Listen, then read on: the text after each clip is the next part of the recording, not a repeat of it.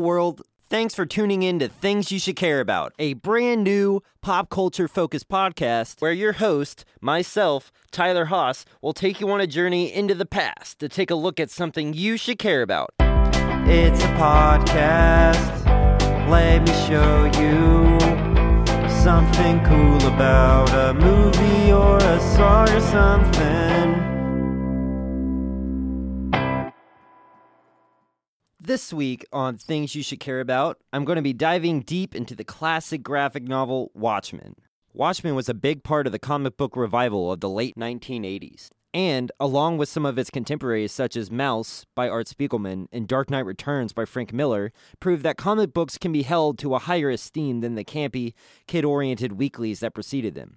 Alan Moore and his fellow authors brought comic books to the level of other great novels of the 21st century like the works of Salinger, Wallace, or Fitzgerald, and showed the world that comics can do more things than try to sell Ovaltine rings to kids, that comics can fit under the aesthetic pantheon of high art, to even create a new form of comic that had yet to be seen the graphic novel. The graphic novel. Watchmen was originally a 12 part miniseries released through 1986 and 1987. The novel is the brainchild of acclaimed comic writer Alan Moore. Alan Moore was known for his previous work on Swamp Thing, an early DC character that he took from being a trite monster comic into a psychoanalytic gaze into the mind of sentient plant matter. With Watchmen, he sought out to create a comic that deconstructed the tropes and cliches of superhero comics. Watchmen also takes a look outward to give a critical eye at the culture and political landscape of the escalating tension that had returned to the Cold War under the Reagan administration. And with the help of artist Dave Gibbons and colorist John Higgins, he did just that. Watchmen was a commercial success that was given glowing reviews by both comic fans and readers alike. Time magazine included Watchmen on their list of top 100 novels of the 20th century, the only graphic novel on the list. Watchmen has remained popular ever since, remaining a constant seller at bookstores and comic shops around the world. It was eventually turned into a movie directed by Zack Snyder that was released in 2009, which had decent reviews and was also a financial success. So, what is it about Watchmen that people love so much? What did Alan Moore do to create such a fascinating world that seems to literally drip from the pages as you read it? Well, the answer to that is complicated, to say the least. Watchmen is a dense work, with not only hundreds of pages of densely drawn frames by Dave Gibbons, at the end of every chapter, there is also a lengthy supplemental reading from literature inside the world of the novel itself. These include Under the Hood, a memoir of the now retired superhero Nite Owl, one of the original Minutemen, the first superhero team of this universe that was founded in the 40s. The superheroes of the Watchmen universe appeared after the release of Action Comics 1, a comic that premiered a little old crime fighter named Superman. But due to the rise of actual mass crusaders into the world, sales of comics about fictional superheroes dwindled into nothing, with pirates being the proverbial dead horse that comic writers beat for 50 years. One of these in world pirate comic series, The Black Freighter, is a dark and dreary version of pirate comics, written by an in world comic writer, Max Shea. The Black Freighter series is known for its almost depressing takes on pirate stories, trying to reveal the real human nature that can be found within the hull of a ship it's not hard to see the similarities between the fictional comic writer Max Shea and the real life writer Alan Moore. One of the stories from this series, Marooned, is featured several times in Watchmen, being read by a teenager next to a newsstand in New York City. This pirate comic acts not only as an allusion to the role Watchmen is playing in the real world, it also acts as a parallel to the events of the graphic novel itself. These kind of self referential aspects are littered throughout the novel. One of the most important aspects of Moore's graphic masterpiece is his superb characters. They are the blood that pumps through the heart and soul of the graphic novel. The first character we are introduced to in the story is the deplorable Rorschach, the violent, foul smelling crime fighter that is the scourge of the underground crime in New York, that is known for being blunt in both his lexicon and his combat. Next, we are introduced to Dr. Manhattan, the all powerful blue radioactive being that has seemingly infinite control over matter and all of its components. Dr. Manhattan is the United States' personal Ubermensch, being used as a penultimate nuclear deterrent during the final years of the Cold War. With Dr. Manhattan lives his girlfriend, Laurie. Laurie is the daughter of the Silk Spectre, another one of the original Minutemen. Laurie's been dragged into the superhero lifestyle by her mother, who wished to relive her glory days through her daughter. Another important player in the story is brilliant but narcissistic Ozymandias, a later superhero who publicly retired in 67, announcing to the world his true identity. He has since gone on to amass an enormous amount of wealth, selling Ozymandias action figures, perfumes, and funded many types of research under his company Veidt Industries. He is the Elon Musk of this world, whose influence is as wide as it is world changing. One of my favorite characters is Dan Dreiberg, the second Nite Owl, inspired by the original Nite Owl when he was a kid. He is a spin on the Batman archetype, using ingenious gadgets and gizmos to fight crime. He even has a dope owl themed ship that he floats around in. While there are many more characters, probably the most important to the story is the comedian, whose murder actually kicks off the novel. The comedian is another one of the original Minutemen. After being on the team for a few years, he later went on to become a war hero in the Pacific Theater of World War II. He was then picked up by the US military full time, being a ruthless, Rambo like character that they send in for really dirty retcon missions. He's like a much grittier Captain America, who relishes in the irony of the American dream rather than respecting it. The comedian, while being crude, misogynist, and hard to sympathize with, I think is one of the most interesting characters in the novel. His name comes from the fact that he has a very nihilistic view on the world, having no faith in humanity and its ability to save itself. Because of this view, he has decided that everything is a joke, and that is reflected no better way than his cheesy yellow Walmart like smiley button that he wears all the time.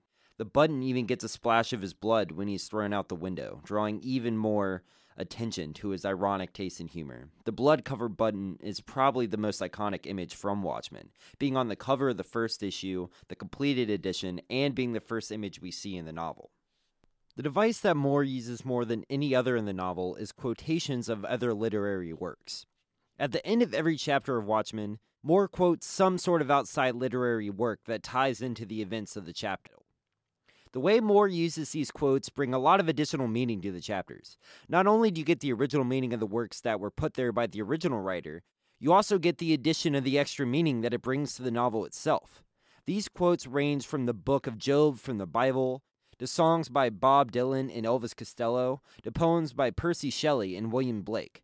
These provide a sense of realness to the comic, that it could very well exist in the world that we live in. In Chapter 5 of Watchmen, Moore uses the poem The Tyger by William Blake to provide some extra meaning. The Tyger is a poem from 1794 that Blake wrote to discuss the dichotomy of nature. The poem and its companion poem, The Lamb, are meant to bring to question how could a fair and gracious God create something so peaceful as a lamb and something as fearful as the tiger? This can be seen on page 4 of the chapter where the line fearful symmetry is in bold. This is obviously supposed to highlight the panel above it, with the symmetry being Rorschach's mask and fearful being the stark fear on Moloch's face. At the end of the chapter, the full quote, Tiger, tiger burning bright in the forest of the night, what a mortal hand or eye could frame thy fearful symmetry, is used. The tiger in this chapter is Rorschach, with the rest of the quote asking what kind of god would have let such twisted things happen to a person that would eventually lead to Rorschach. The burning bright could also be a reference to the building that Rorschach set ablaze during his escape from the police. The lines about symmetry also work as a reference to the police officer's dialogue in the final frames of the chapter. Everything evens out eventually. Everything balances. The quote that exemplifies this the most is from All Along the Watchtower by Bob Dylan. What I think is really interesting about this is the parallel that you can find between Bob Dylan and Alan Moore. Both of them used their writing masterfully, be it comic or folk song, to use as a mirror to reflect on both society and the human experience, while also creating the best that that medium has to offer. Bob Dylan was considered to be at the forefront of counterculture during the 60s, drawing into question the Vietnam War, racial politics, what it means to be an American, and pushed the boundaries of what folk music could be. Alan Moore questioned the righteousness of Reagan's rekindling of the Cold War conflict, the crack epidemic that spread through the cities during the 1980s, and questioned America's stance as the world police as seen during the Korean and Vietnam Wars, all while changing the landscape of what it means to write a comic. Where it gets crazy is when you start to look at the parallel of the lines of Watchtower and the plot of Watchmen. Now, before I get into this, I do want to give a spoiler warning. I do think I can talk about this while still keeping plot points vague, but I'm going to be talking about things from all over the novel. I don't think I'm going to say anything that will detract from the experience of reading the novel, but I just want to give you the warning. The first stanza of Watchtower is There must be some way out of here, said the Joker to the thief. There's too much confusion, I can't get no relief. Businessmen, they drink my wine, plowmen dig my earth. None of them along the line know what any of it is worth. this stanza works crazy well to describe the scene in chapter 2 where the comedian breaks into the apartment of his previous nemesis, Moloch. Moloch uh, is a guy from way back uh, during the Minutemen days. He was like a like a magician themed villain, pretty goofy. In that scene, the comedian drunkenly breaks down and vaguely talks to Moloch about his discovery of an evil deed during one of his missions from the US government. The Joker, referring to the comedian, and the thief refers to Moloch, with the lines, There's too much confusion, I can't get no relief, describing the comedian's feelings of hopelessness from his inability to come to terms with his previous actions as a tool of war, and his disgust at the evil that he has uncovered. The quote in the novel actually comes from later in chapter 10. Some of the words from the song are in bold on page 1 of the chapter that say two riders are approaching. This strongly correlates with the panel of Air Force One in a covering fighter jet landing at the nuclear fallout bunker. The full quote is Outside in the distance, a wildcat did growl. Two riders were approaching, the wind began to howl. The wind began to howl really drives home the sense of approaching doom that the scene of Nixon holding the nuclear football on page 3 gives. Another way that All Along the Watchtower provides literal meaning to the end of the chapter is when Nite Owl and Rorschach are approaching Ozymandias' Antarctic hideout on hoverbikes. Outside in the distance, a wildcat did growl goes along with the quote in chapter 5 of Rorschach being the tiger and the tiger by William Blake. The next couplet, two riders were approaching and the winds begin to howl, also works because Nite Owl and Rorschach are quite literally riding up to the lair of Ozymandias while a snowstorm begins to pick up. These quotations are only a part of the magic that lies in Alan Moore's Watchmen. From Christopher Nolan's Batman trilogy to Marvel's dark and gritty shows on Netflix and the most recent DC Cinematic Universe films, the landscape of superheroes and pop culture would not be the same. Without Watchmen, we would never have gotten 2017's Logan, one of the best on screen portrayals of a superhero ever.